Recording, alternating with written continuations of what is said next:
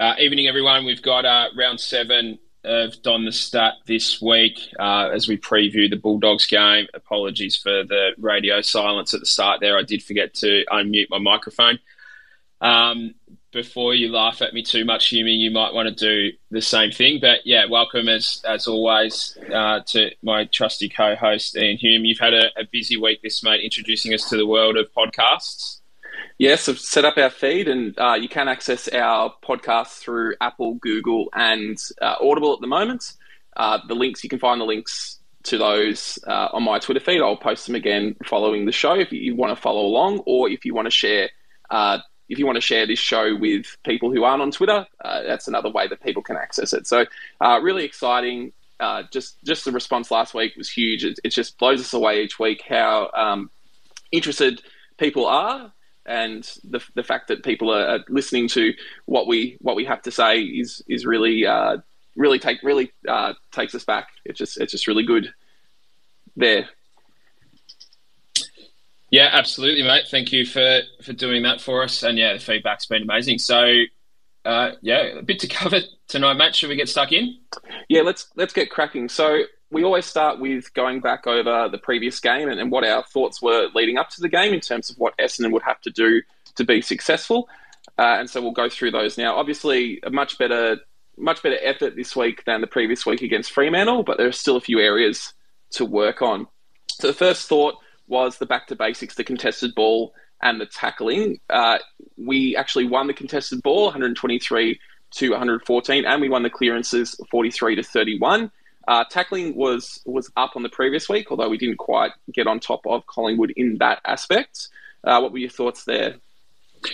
Yeah, I mean the clearances was a lot better wasn't it? Um, I think that's the first time we've won stoppage clearance this year. Uh, so they they ended up twenty five to twenty. We've been getting smashed around the ground, uh, and there was some some really um, pleasing signs with that and how we went about it. Um, obviously, Zach Merrett coming back helped, and Parish had an incredible contested game, but also the way we used our wingers to to set up and structure, I thought, thought was really important. And uh, one thing I did notice, uh, didn't notice it too much live at the game. I was sitting down the bottom level, so couldn't quite absorb it all. But on the replay was the way that we used McGrath to come up as the so Pies would roll a half forward up.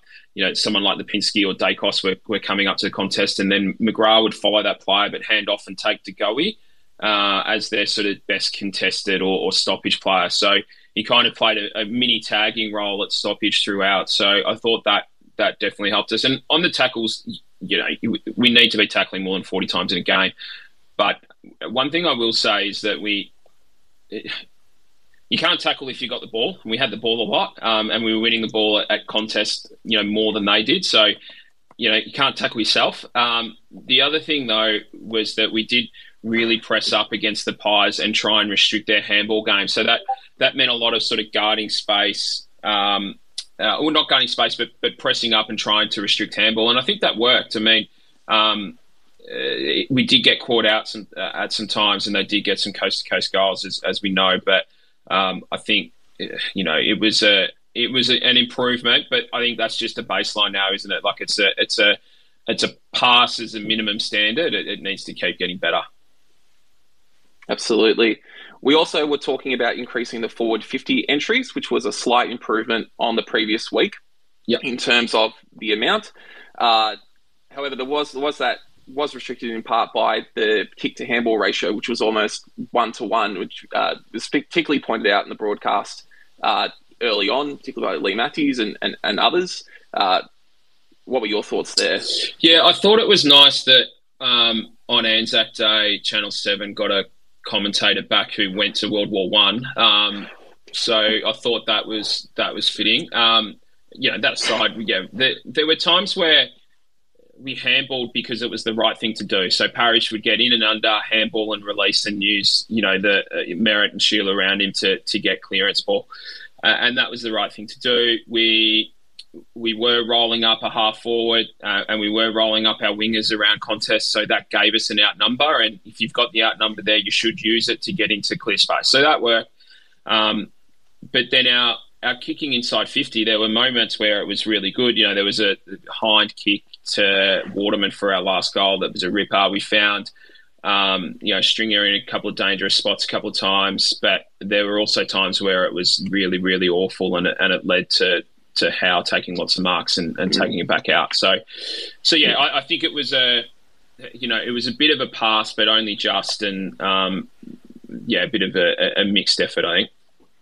Yeah, and that sort of leads into the next point, which was to try and limit Quaynor and Howe's output in terms of you know, their, their impacts. Now, we probably give Quaynor sort of a 50 50 split there, but as you sort of pointed out, uh, Jeremy Howe uh, really, really took the game away and it was really damaging in terms of stopping the, the forward entries and, and providing that, that, uh, providing that uh, emphasis down the ground for Collingwood. We did try ball, to run Baldwin on him, but as a second year player, you know, you, you're struggling against someone as classy and as experienced as Howe there. Yeah, I, am not even sure we can consider Baldwin a second year player. To be honest, he's missed what three years, four second, years. Oh, say, did Se- I say second game. Second game. I mean, sorry. second year on the list. Um, second game. Um, yeah, I think Shorey on um, on footyology stole my my thunder a little bit. Howe was definitely I thought was the best player on the ground. Um, so, you know, really influ- influential. We did use to use ball. We tried to use Baldwin, but it was just too big an ask for him. So I guess you know, do you do you give the coaches a, little bit of a pass for at least having the intent to try and do something about it in a way? Um, maybe, but uh, you know, we, we probably, or not probably, we definitely should have reacted to that um, throughout the game and, and looked to do something else. The, the one thing I will say is maybe it did free up. Um, Waterman kicked four, didn't he? And Stringer kick, kicked um, kicked three. three. So they've kicked seven between them.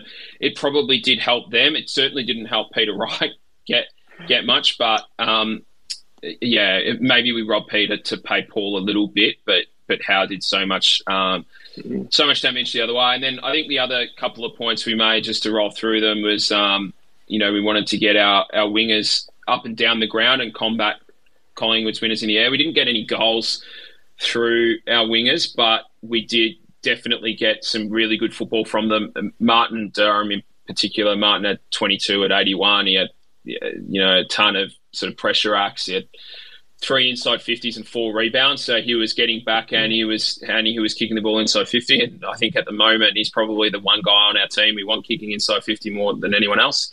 Uh, and then Durham had seventeen at ninety four, which included nine contested possessions. So he really put his head over it. He won a couple of stoppage clearances.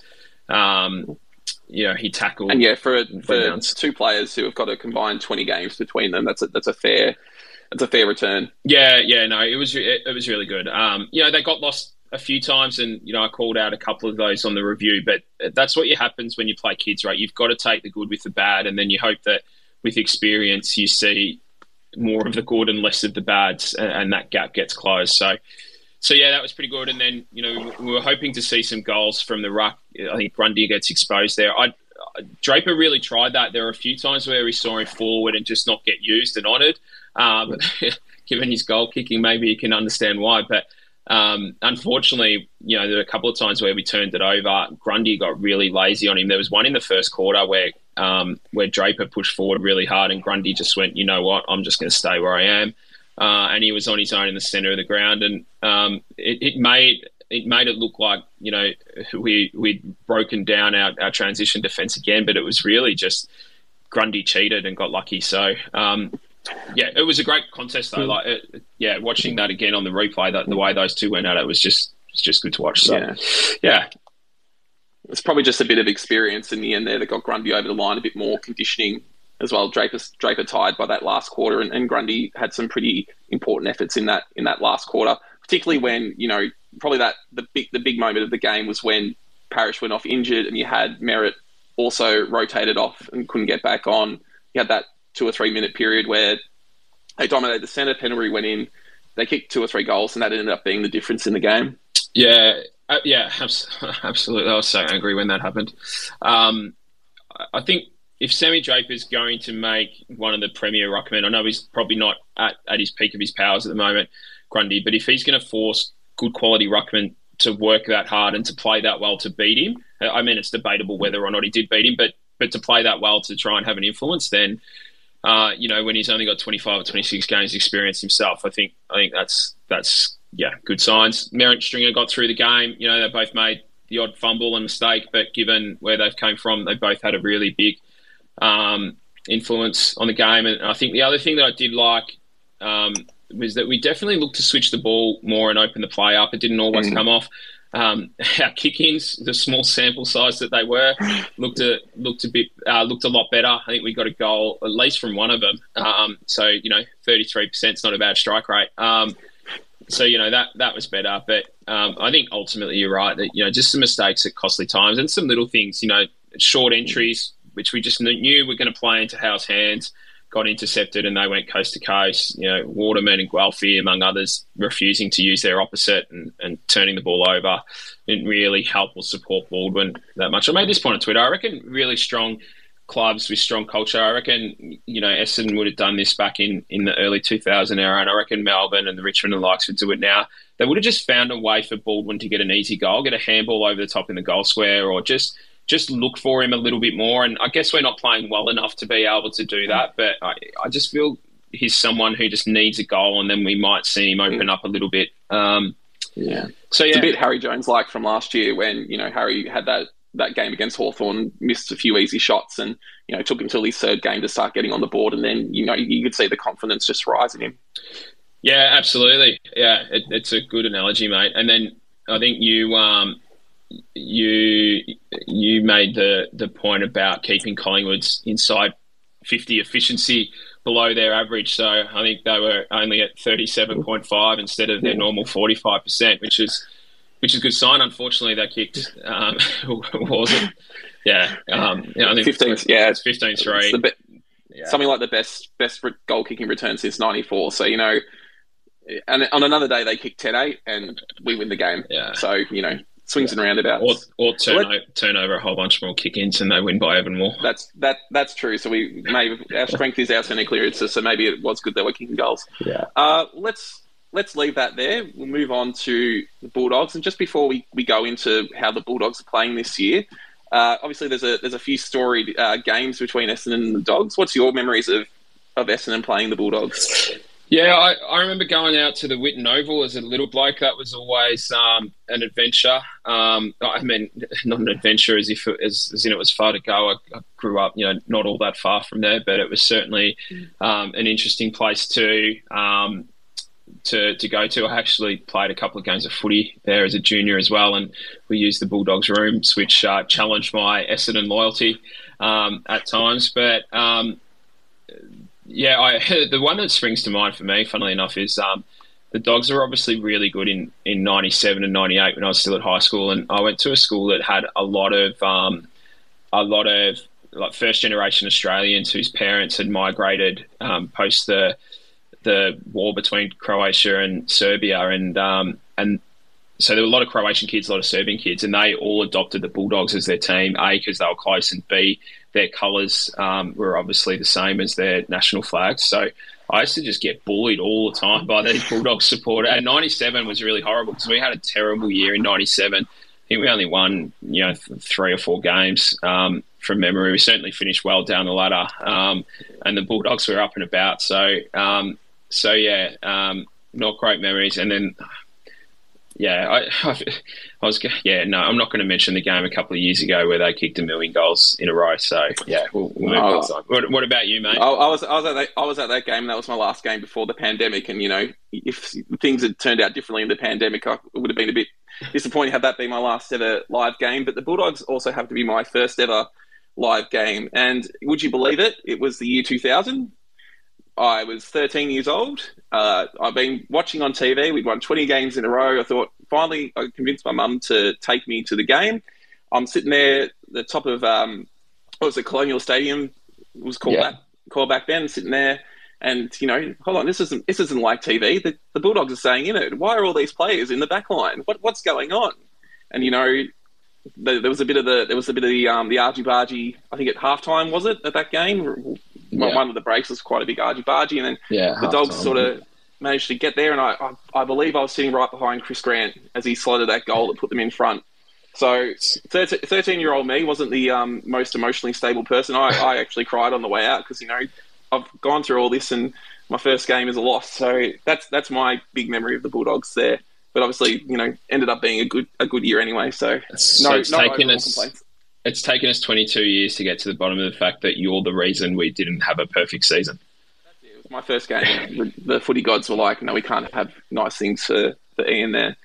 But moving on, then let's let's let's look at the dogs this year. So obviously beaten grand finalists last year, and they haven't made the strongest start to the year. They're two and two and four, uh, well down on, on, where most people had expected them to be. And it's interesting to look at because if you if you go into this the general stats of the Bulldogs, there's nothing that really stands out that suggests that they are playing any differently to they were what they were last year. You know, they're they're fairly consistent on, on, on their disposals and on, on terms of their clearances, although they're slightly up on centre and slightly down on stoppage clearances. Uh, much of a muchness there. The one thing that probably stands out, and it's only a slight thing, is that their their marks around the ground are up. They haven't they haven't increased. Their marks have increased, but their marks inside fifty haven't increased. So their marks around the ground have increased, which suggests that they're actually playing a bit slower. Now, from what you've seen of them so far, do you think that's a deliberate thing, or do you think teams have been able to slow them down a bit more effectively? Yeah, no, I think it's a deliberate thing. I think I think um, teams are definitely working hard on preventing their free ball use out of the back line. Um, you, you, know, the, last year they were the the number one team in scoring from um, you know rebound fifties or turnovers from their back half. So um, you know Bailey Dale and Caleb Daniel back there, they were they you know they just used those two to set them up so well. So I think teams are definitely working a lot harder to bring the to just to force them short um, in their transition rather than um, allowing them to you know kick long and get get ball inside fifty faster. I think Sorry, I, I, I, just muted myself there. Of course, I did. Uh, so, looking looking then more deeply, going into their game. So, if of all their matches, you know, they're, probably the one win that you would class as a good win is the one against the Swans. Obviously, the Swans are playing very well this year. It was coming off the Buddy game, the, the Buddy 1000, and the, it seemed like the Swans took a really long time to get started in that game. So, you know, take away take away the the hype of, of, the previous week for the Swans, and they may have put out a better performance there and got over the top of the Dogs. They have had a few a couple of games where their goal kicking accuracy has cost them. They've had more scoring shots than their, their opposition, uh, but haven't been able to, to you know finish finish the job there. Is there anything you've noticed in the particular losses that stood out then that that suggest that may suggest something? Yeah, that they're a hard team to get a read. You're right. You know, they beat North, which they should have. Um, you know, the, the Swans might have been on a bit of a down when they beat them, um, but you know, the Swans have been playing good footy, so it's a good win. Probably should have beaten Carlton. Really, they were. You know, they kicked two seven in the last quarter, um, and and couldn't get over the line, and they kicked a lot of behinds against Richmond as well, didn't they? So you know that it's, it is a little bit hard to read, but I think if you separate their wins from their losses and look at what teams were doing or, or trying to prevent um, in those games. I think it does show a little bit of a pattern. So you know, last week against the Crows, they were they were only 20 disposals down on on what they have been across the season, but their their marks were down, so they they did really um, restrict their ability to maintain position. And then in their losses, they they you know averaged 43 inside 50s versus 55. Uh, or sorry, last week 43 inside 50s versus their season average of 55. Um, you know, they, were, they only got eight centre clearances, although I think there was only, what, 17 goals or something kicked for the game. Um, stoppage clearances were down. Um, their turnovers were up. So Crows really put a lot of pressure on them. And, um, and, and what the Crows did really well was was force multiple stoppages. They they weren't prepared to gamble at the stoppage and, and allow the ball to get out into open space and to get to the likes of Treloar and Bailey Smith and Bailey Dale and these guys who can who can run and carry. They uh, if they couldn't get it on their own terms, then they just um, they just um, yeah force repeat stoppage over and over again. And then if you if you look a bit broader than just what happened last week, um, you know you can see that they in their losses their disposal count is well down. So you know, they average, you know, 400 disposals a game when they win versus 380 when they lose. They average 110 marks when they win, 89 when they lose. Um, they, and their clearance rate is well down as well. So, um, so yeah, and then they've got some players missing, don't they? Yeah, Keath, mm. English, and Bruce are all really critical to their their structure. It's their full back, their full forward, and their number one ruckman. So, um, yeah, that makes life tough. Johannisen um, McLean, uh, Hannan are all out there players that have typically played well against us, um, you know, both in type and, and those three themselves. So, you know, they, they're undermanned a little bit. And then, um, and I think they've got, I feel really reluctant saying this because, you know, if anyone can play a player back into some real form, it, it's us. But, um, you know, Bont is down, you know, on last year. Um, you know, six disposals a game down. It's three clearances a game down. Caleb Daniel is sort of getting up to a wing a little bit more than he has in the past, but he's, he's a little bit down in disposals uh, and clearances. Libbers, um, you know, down on contested possessions and clearances on last year.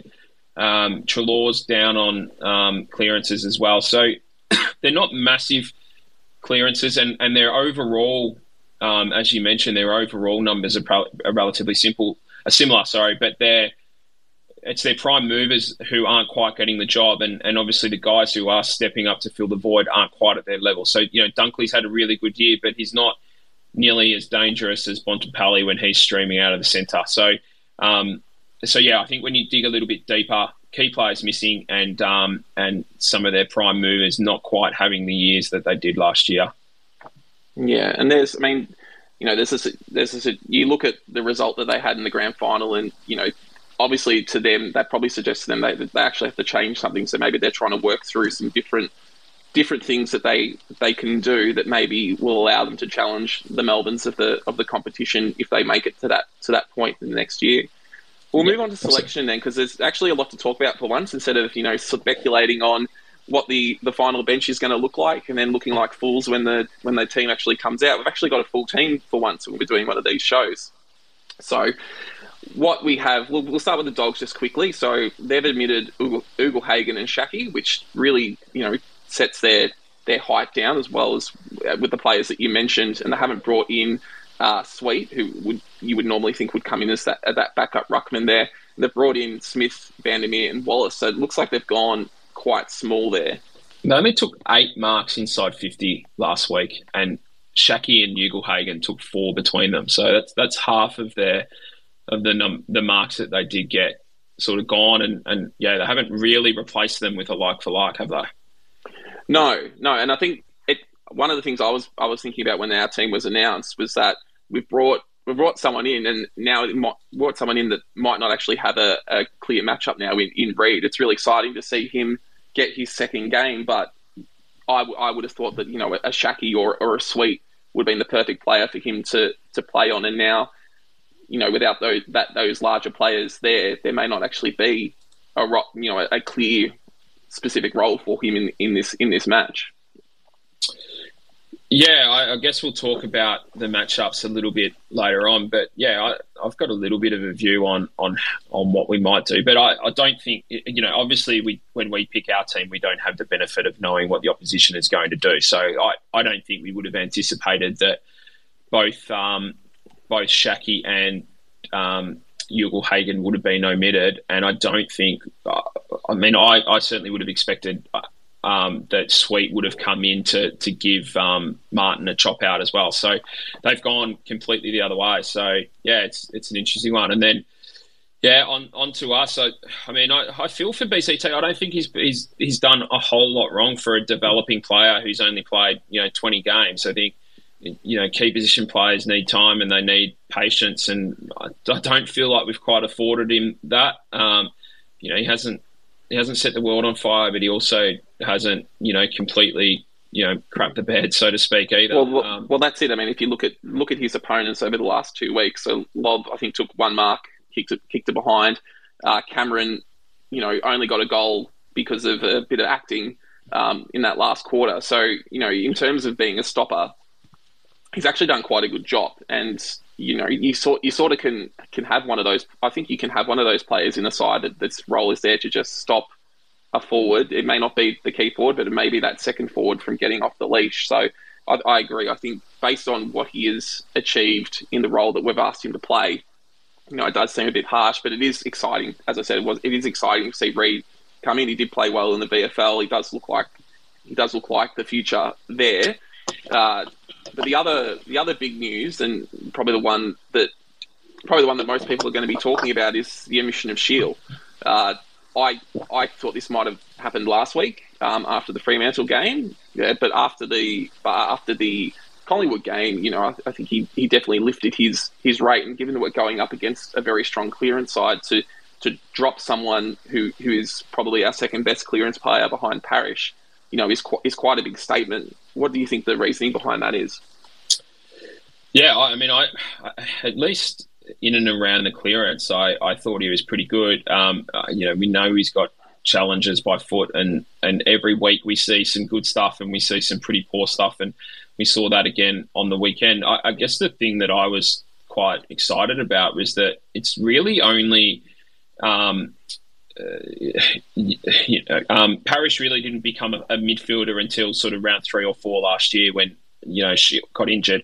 Pardon me, he, had been in there for fits and starts, and then obviously um, when Shiel came back, he didn't really play through the midfield anyway. So, um, so this week was really the second time since round one. Um, you know, round one being the other time that we've seen um, Shiel, Merrett, and Parish play together as a midfield trio. So, uh, you know, I, and I liked what I saw. You know, I thought they they, they worked really well together um, in terms of how they fed off each other. Um, you know, Shiel had our second most number of clearances. Um, uh, you know, still got a fair bit of the footy. His, uh, you know, his efficiency rate wasn't wasn't great. It wasn't the best, but it also wasn't the worst. But clearly, the coaches aren't liking what they're seeing um, in a defensive manner. And I think we saw Parish and Merrett work really hard up again, up and down the ground. I I didn't watch Shiel closely enough to to make a call on it, but I, I guess it, I mean that's the obvious one, right? Um, he had he had two tackles, so did Parish. Um, but um, but yeah, I, I, think that's the only thing that it could be, and, and I think you know we we dropped or, or we um, truck dropped um, Devon Smith because he clearly wasn't happy with his output, and um, I think this is another you know reasonably strong statement to just say that you know name um, and reputation isn't enough alone to get a game anymore, and uh, we'll back in some young blokes like Caldwell and Hobbs to to fill the void if you're not going to pull your weight. So. Um, I, I, it'll be interesting to see how how he responds from that. I, I you know, I, you know, I've heard only good things about him in terms of his application at training and and his leadership qualities off the field. Um, obviously, we don't see that always transpire on the field. So, yeah, I think if anyone's going to cop it on the chin and go back and work really hard and, and come back and be a better player for it, um, uh, you know, I, I, think he he could be one of them. So, yeah. yeah. Well, you'd hope that given I think most of us would have heard the McGrath interview the previous week before with um, with Lloydie uh, about you know the they reset the expectations of the players. So if he hasn't met those expectations and he's been dropped because of that, you'd hope that he understands. You know, he's probably not. He's certainly not happy about it, but you know, he understands the place it's coming from and it hasn't just come out of out of nowhere. Uh, but let's let's move on to the match tactics then, where we, we sort of go through the things that need to happen uh, for in order for Essence to win. Just for those listening, after we do this, we do our our final question. If you haven't seen what the final question is, it's uh, how do we legally deal with Cody Weightman this time around? Uh, so if you would like to share your thoughts on that, you can do so after we go through the match tactics. But let's make a start with that. So first one that you've pointed out is the effort and intensity of the contest. So you can't just have last week be a one-off. Yeah, I mean, you mentioned McGrath and Parish and the like. Sort of did did talk the talk a bit last week, and then they walked the walk. But pardon me, it means nothing if it's it's one off. So I think we've just got to we've got to back that up and, and do it again. We've set a baseline. Don't let it be a flash in the pan, uh, and start from bounce one. I think you know if you go back and watch the first bounce of the Collingwood game, Parish really did crunch in right at that first bounce. He he made a, a pretty big statement, not necessarily to Collingwood. Um, I don't think it's about the opposition, but it's about you know what you're saying to your teammates and um, and and making a statement to them. So um, so yeah, I, I, think I think that's really important. I think we just got to uh, and what you know in doing that we we don't allow the dogs to take uncontested marks, um, and it also means that uh, when we're putting pressure on their ball carriers, it gives us a chance to to better set up against the, uh, behind the ball and defend transition. I think.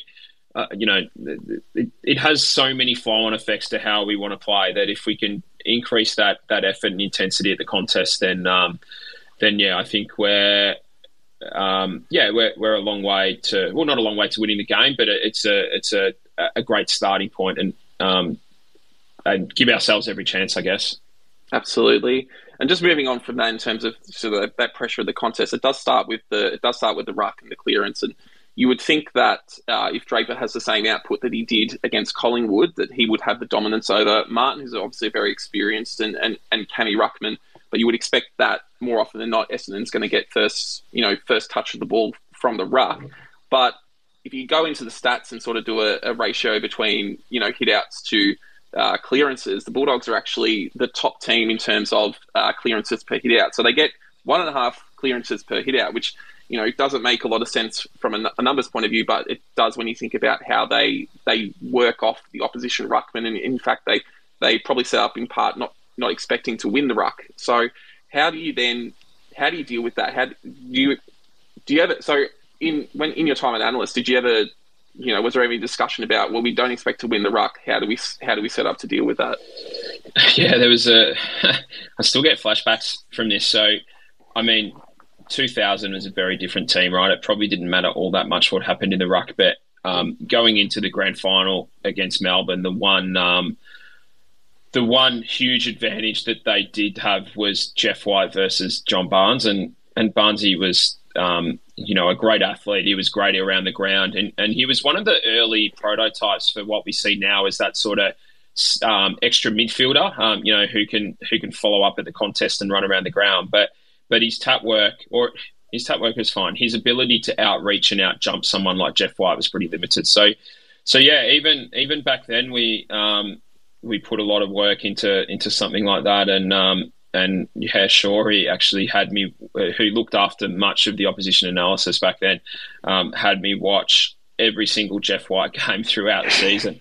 Um, so and and that was back in a in an analog era still largely. So it wasn't um, you know it wasn't like now where you can go on and, and bring it up on a server and, and look at all of his ruck contests in one go and, and it and it finds it for you. I had to literally pull out VHS tape of every game and um, and watch it. So um, so yeah, I mean the dogs would undoubtedly do that, which is I think you know the best way to counteract that is to to make sure you're not stationary at stoppages, and, and we were really good at that last week. You know, Par- Parish. Um, Shiel, who's not going to be there, obviously, and, and Merrett are, are, all really mobile. Um, as is Stringer when he goes in, I would expect now with a run under his belt and and Shiel not being there that we're going to see more Stringer in the middle. Um, so so be on the move, not to be stationary, and then don't be predictable. Don't hit to the same spot every time. Um, uh, you know, they're they're the big ways that that we can go about it. And then I think Draper's got to repeat the energy and effort around the ground and make sure that he fatigues Martin as quickly as possible. Um, you know, Martin's um, you know, he's been around for a long time. He's not the the prime mover that he once was, and he's had a lot of injury concerns over his career himself. So I think um, I think we've just got to make the most of that. And um, it takes, you know, if we're winning clearance, they're not obviously, and it takes away one of their most dominant scoring, um, or you know, scoring opportunities, and, and that's you know scores from clearance. So, um, you know, it has a double edged effect. It's our it's our big scoring area, and it's it, it, takes it away from them as well. So, so yeah, it's a, it's a really important one this week. Absolutely, and it sort of leads into to the next idea. So you get that first use of the ball, and, and you head inside fifty. You know, you, you want to hit someone and, and, and get that mark. And you know, despite despite what you hear about our ball use, and you know, everyone, you know, a lot of complaints about our entries to, to inside forward fifty. We're actually one of the best at, at getting a mark from from forward entries. We're actually third uh, best for taking marks inside fifty uh, this year. The dogs, the dogs are six, uh, but there's, there's, a bit of a gap between between those two. And I think it's about 20 marks for the year.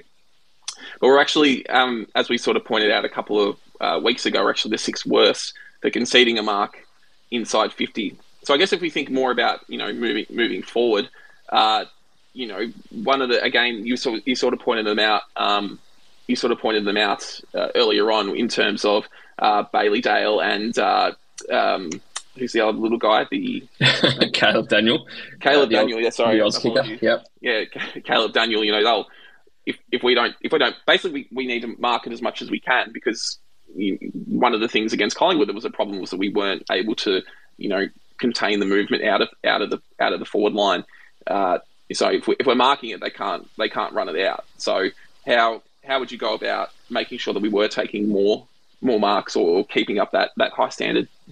Uh, yeah, I, I, think it's hard for us as fans to accept that we're actually doing this a lot better than we were last year um, and and in previous years. Like we mentioned it before, Waterman kicks four, Stringer kicks three. We didn't mention Perkins; he kicked two, I think, from memory.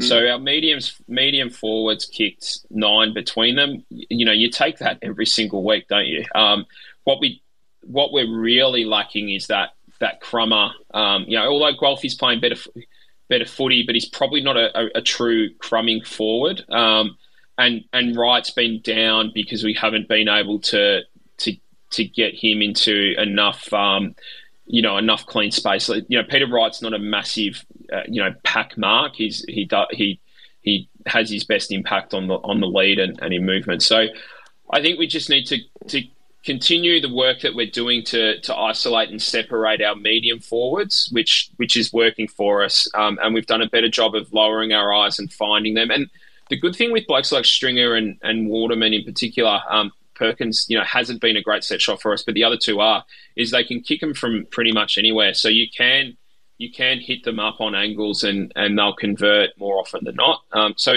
need to keep that. Um, but then I, I think it, it's it's probably just going to take some time, but hopefully with some coaching and development and support um, during the week, we can isolate or, or, use Baldwin in a more offensive manner and help and, and him and Wright can work better together. They just they just got tangled a lot last week, and and you know Wright sort of uh, sorry not Wright um, Baldwin just just felt lost at times. So. Um, you know, maybe we just need to get him to be a, free up a little bit and be a bit more offensive and lead at the footy and honour him.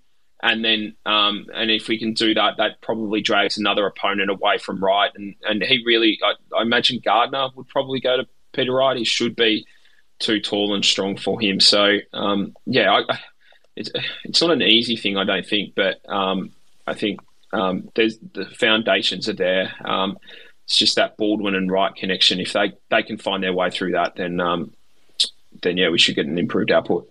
Absolutely, and that that sort of leads into the, the next point. We brought them up before, uh, Daniel and Dale, um, in terms of their, their output and their, their, delivery out out of the defensive fifty for them. Um, you, made a point in, in, in, our notes that you know in the elimination final they, they had thirty three kicks between them. In, in the win we had in I think it was round twenty one.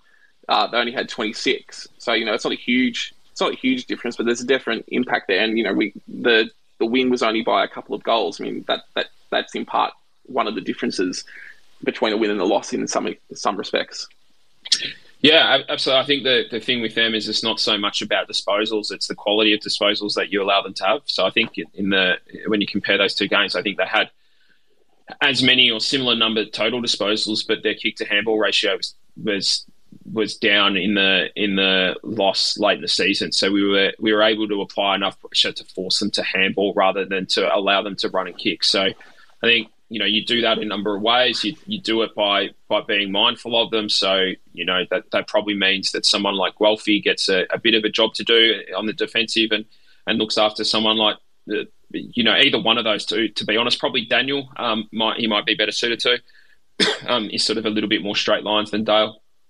Um, and and whoever has Dale just has to be mindful of, of getting on their bike as soon as we, we don't maintain possession. And if we can just restrict them from kicking and kicking long, um, then um, then yeah, I think we can have a, a, a, you know we take away another one of their big scoring options, as as we mentioned at the start, they were the number one team last year from scoring from their back fifty. So if we can minimize that, then and minimize clearances, then we take you know they're struggling to score already. Take away their two two big strengths, and um, and we give ourselves a big chance.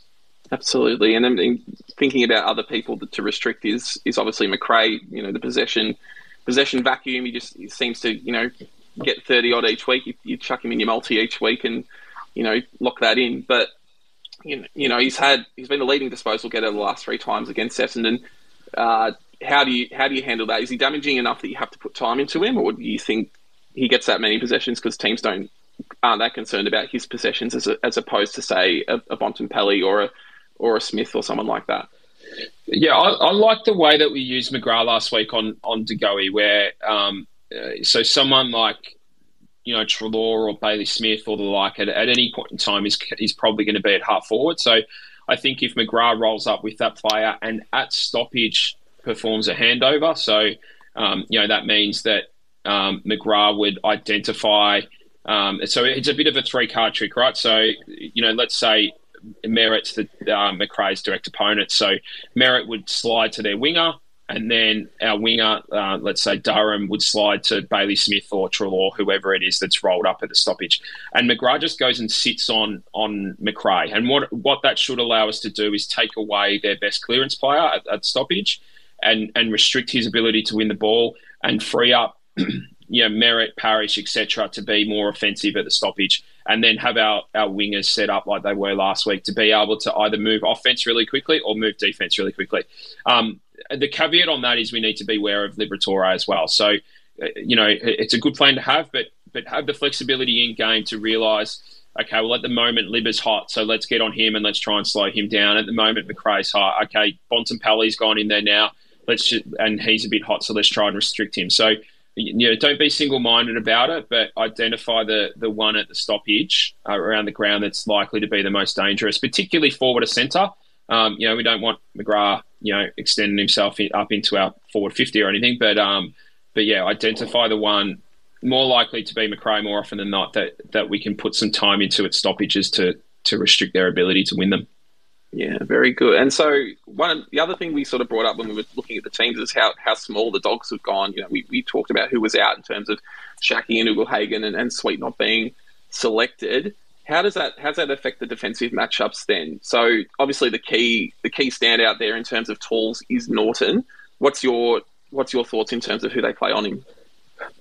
Yeah, I I would have thought well as we were sort of preparing for this during the week, I was thinking, well, assuming that he's fit, Laverde has been getting the most dangerous forward. He goes to Naughton. Um, I, I, think we've been overextending Naughton. uh, sorry, Laverde a little bit. Uh, you know, he's, what is he, 189 or 190? Like, he's not a, a, a true, he might be a bit taller than that, 192, 193, but he, he's not a 200 centimetre tall defender and he's, he's giving away a lot of height. So we've been a little bit harsh on him. Um, but yeah, my, my expectation would have been that he gets the job. Um, but I'd actually put Ridley on him. Ridley's played on him the last couple of times. I think he did a good job in the elimination final. Naughton kicked three, but as we know, after quarter time, they got so much ball down there that you know restricting him to three was um, you know he probably could have kicked twelve. Um, yeah, and for such a for such a good mark, there were a, numerous times where you know Ridley outmarked him in a 50-50, which is yeah. pretty impressive. Yeah, and he's been out of form, right? Um, Ridley, he's, he hasn't been the player this year that we've seen in the last couple of years. Um, and you know, we've all been there's been a lot of talk about it on Twitter. How do we free him up? How do we get him back to the peak of his powers? Maybe we don't. Maybe we don't free him up and we just go the other way and keep it simple for him. Um, give him a role and just say, just go and stop their best forward, mate. If you can do that, particularly when they don't have you know too many other tools down there, if you can beat Naughton, uh, we know you're capable. You, you read the play well. You're a great spoiler. Um, just go and keep it simple for him.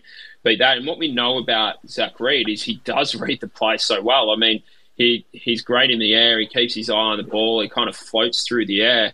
So maybe we just switch that and free him up rather than asking Reed to, you know, in game number two to go and play on someone like Naughton um, or Laverde, who's going to give him a lot of extra size. We just free Reid up um, and and put him in the you know I put this in inverted commas. Appreciate no one can see me, but um, put him in the Ridley role, and um, um, and yeah, see if we can get some some intercept marks that way. Um, and then that you know Mitch Wallis was there. Um, was he their leading goal scorer two years ago? Wasn't he? Twenty twenty, I think he he was their leading goal scorer. So you know, we should he shouldn't be underestimated. We, um, but he's that probably finally gives us a matchup for someone like Dyson Heppell, who, yeah, you know, a lot of people are rightly questioning where where Hep's at and what his role is and, and who he should be playing on. Um, you know, he he can't play on a dangerous small forward. I think opposition teams have worked out that they can play through his man. Um, we saw that on Anzac Day. So you know, Laverde you know, probably suits that as well. But um, but that also then also gives, frees up Laverde to play on Bontempelli. which I would expect, given how small they've gone, is going to spend a fair time forward. So, yeah, I'd go that way. And then I think while we're on the theme and to kind of round out round this out is um, is just be aware of the unknowns. I think um, you know we know what what Weightman can do, but um, you know they've got you know McNeil and McComb and you know a couple uh, Vandermeer is back, so they've they've got some other fleet of foot dangerous small forwards. So um, you know Redman and Cutler, I assume, is going to play across half back, and McGrath are just going to have to have their awares. Plus, you know Treloar gets forward and Bailey Smith get forward. So um, yeah, just I'm I'm nervous of those couple of unknowns that we don't know much about popping up and kicking a couple. So yeah, Ridley to Naughton, mate, is the summary. Free up Reid, let him be that intercept player where we can. Um, and yeah, give Heppell a job to do on on Wallis and and Laverde gets Bontempelli when he's forward. That's it. Good good points. We'll keep an eye out for those during the match, and we'll, we'll do the reflection on that when we when we have our next week's show. Uh, but we are going to move on to our final thought. And as, as always, if you would like to share your thought on the final thought, please put your hand up uh, and we'll get to you after Jono. But, Jono, the, the question was how do you deal with Cody Weightman? And I, I made the point on Twitter saying legally, no um, Tonya Harding style, you know, uh, wrench to the knee prior to prior to the game. Um, how, how do you how do you handle a player like that who has got sort of like we saw with Ginnivan, you know, this past week, yeah. he's able to get on uh, on top of us pretty often. Yeah, I mean, if anyone um, knows where he buys his coffee from, maybe some sour milk in that. But um, I think maybe if we just keep a look on Josh Frydenberg's TikToks, we might um, track him down. Oh, really? Um, okay. You oh, you haven't seen that? Okay, I should, no, I should have brought that. Anyway, yeah, okay.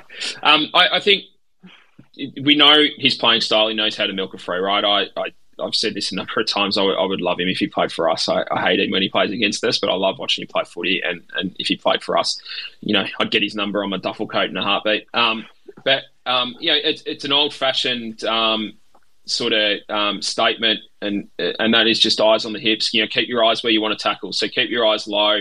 Um, and and make sure that when he's got the ball, you're you're not being fooled by the flops. So just in, in low and hard. Um, the other thing that I would do is I would actually niggle him. Um, I think back to I won't mention the team we played or, or the name um, just in case, but um, a number of years ago we we played against a side who had a player. He was more a midfielder than a forward who. who was a bit like Weightman. He was a bit of a barometer for the opposition. Um, when he was up and about, they were typically playing good footy, but he was also I don't want to say that Weightman's soft, but just wasn't known for his physical um, attributes. So um, we actually um, made a we had a, a, placard down on the bench where every time there was an interchange rotation, the guys saw a live the players saw a live update of how many times someone had bumped this guy off his off his feet or you know put him, pushed him off balance or niggled him just as they ran past him. So you know, I think there's still some room for that in, in footy. You know, you don't have to biff him, you don't have to knock him out, you don't have to do anything like that. But every time you run past him, just a little bit of a, you know, a little bit of a bump, just make him uncomfortable and make him know that you know we're we're not going to sort of take stand for too much shit, um, and and make it a team thing, not just about his opponent. Um, make you know, make him feel like our our whole 22 is is out to get him. So yeah, that would be me. I, I don't know if anyone's put their hand up or has any mm. other ideas, but um, it looks a little bit. Yeah. yeah, it looks. What about you, mate? Have you got any thoughts? Look, I you know, it's hard. It's hard, it's hard to it's hard to be you know you know we, we, we try and be a very um, you know serious and you know focused on on stats and tactics, but you know it's it's hard to you know not get your in enough in and just you know you just imagine someone lining him up and you know if if Draper can pull off a big bump like he did against Lipinski, you know just put him on his backside particularly early, that would be um, you know, maybe maybe put him off his game a little bit. But you know, sometimes these sometimes these small forwards, and you know, he's, he's quite new. He's quite new to it. They they actually revel in that. So it's hard to know whether you know what you said would actually work against him or or would would rev him up. Do you have a player in mind that maybe you would you would have him mainly? Well, we haven't mentioned his name. We we got into the club's playing small forwards, right? So mm. so you know, Kelly has to be the one, doesn't he? Um, he's their most dangerous small. He's the guy we've brought to the club to play on smalls. Um, he's physical, he's strong. Um, you know, Weightman's good in the air. Kelly's pretty good in the air. Um, I got worried a couple of times last week. Kelly fumbled below his knees, um, so he's going to have to improve there. But yeah, I, I, think that physical presence on him, um, someone that can kind of whack him and bump him uh, when given the opportunity. I think I think he's the the right matchup, mate. And, and you know we certainly don't want to expose Heppell to him, and I don't think we want to restrict Redman's movement up the ground by by putting him on him either. So yeah, Kelly's the one for me, mate. Excellent. Well, that that wraps us up for tonight. Just want to thank everyone who who has given us a listen and given us a go. Everyone who's listened live and everyone who will be listening uh, moving forward. Any any final words, Jono, from you?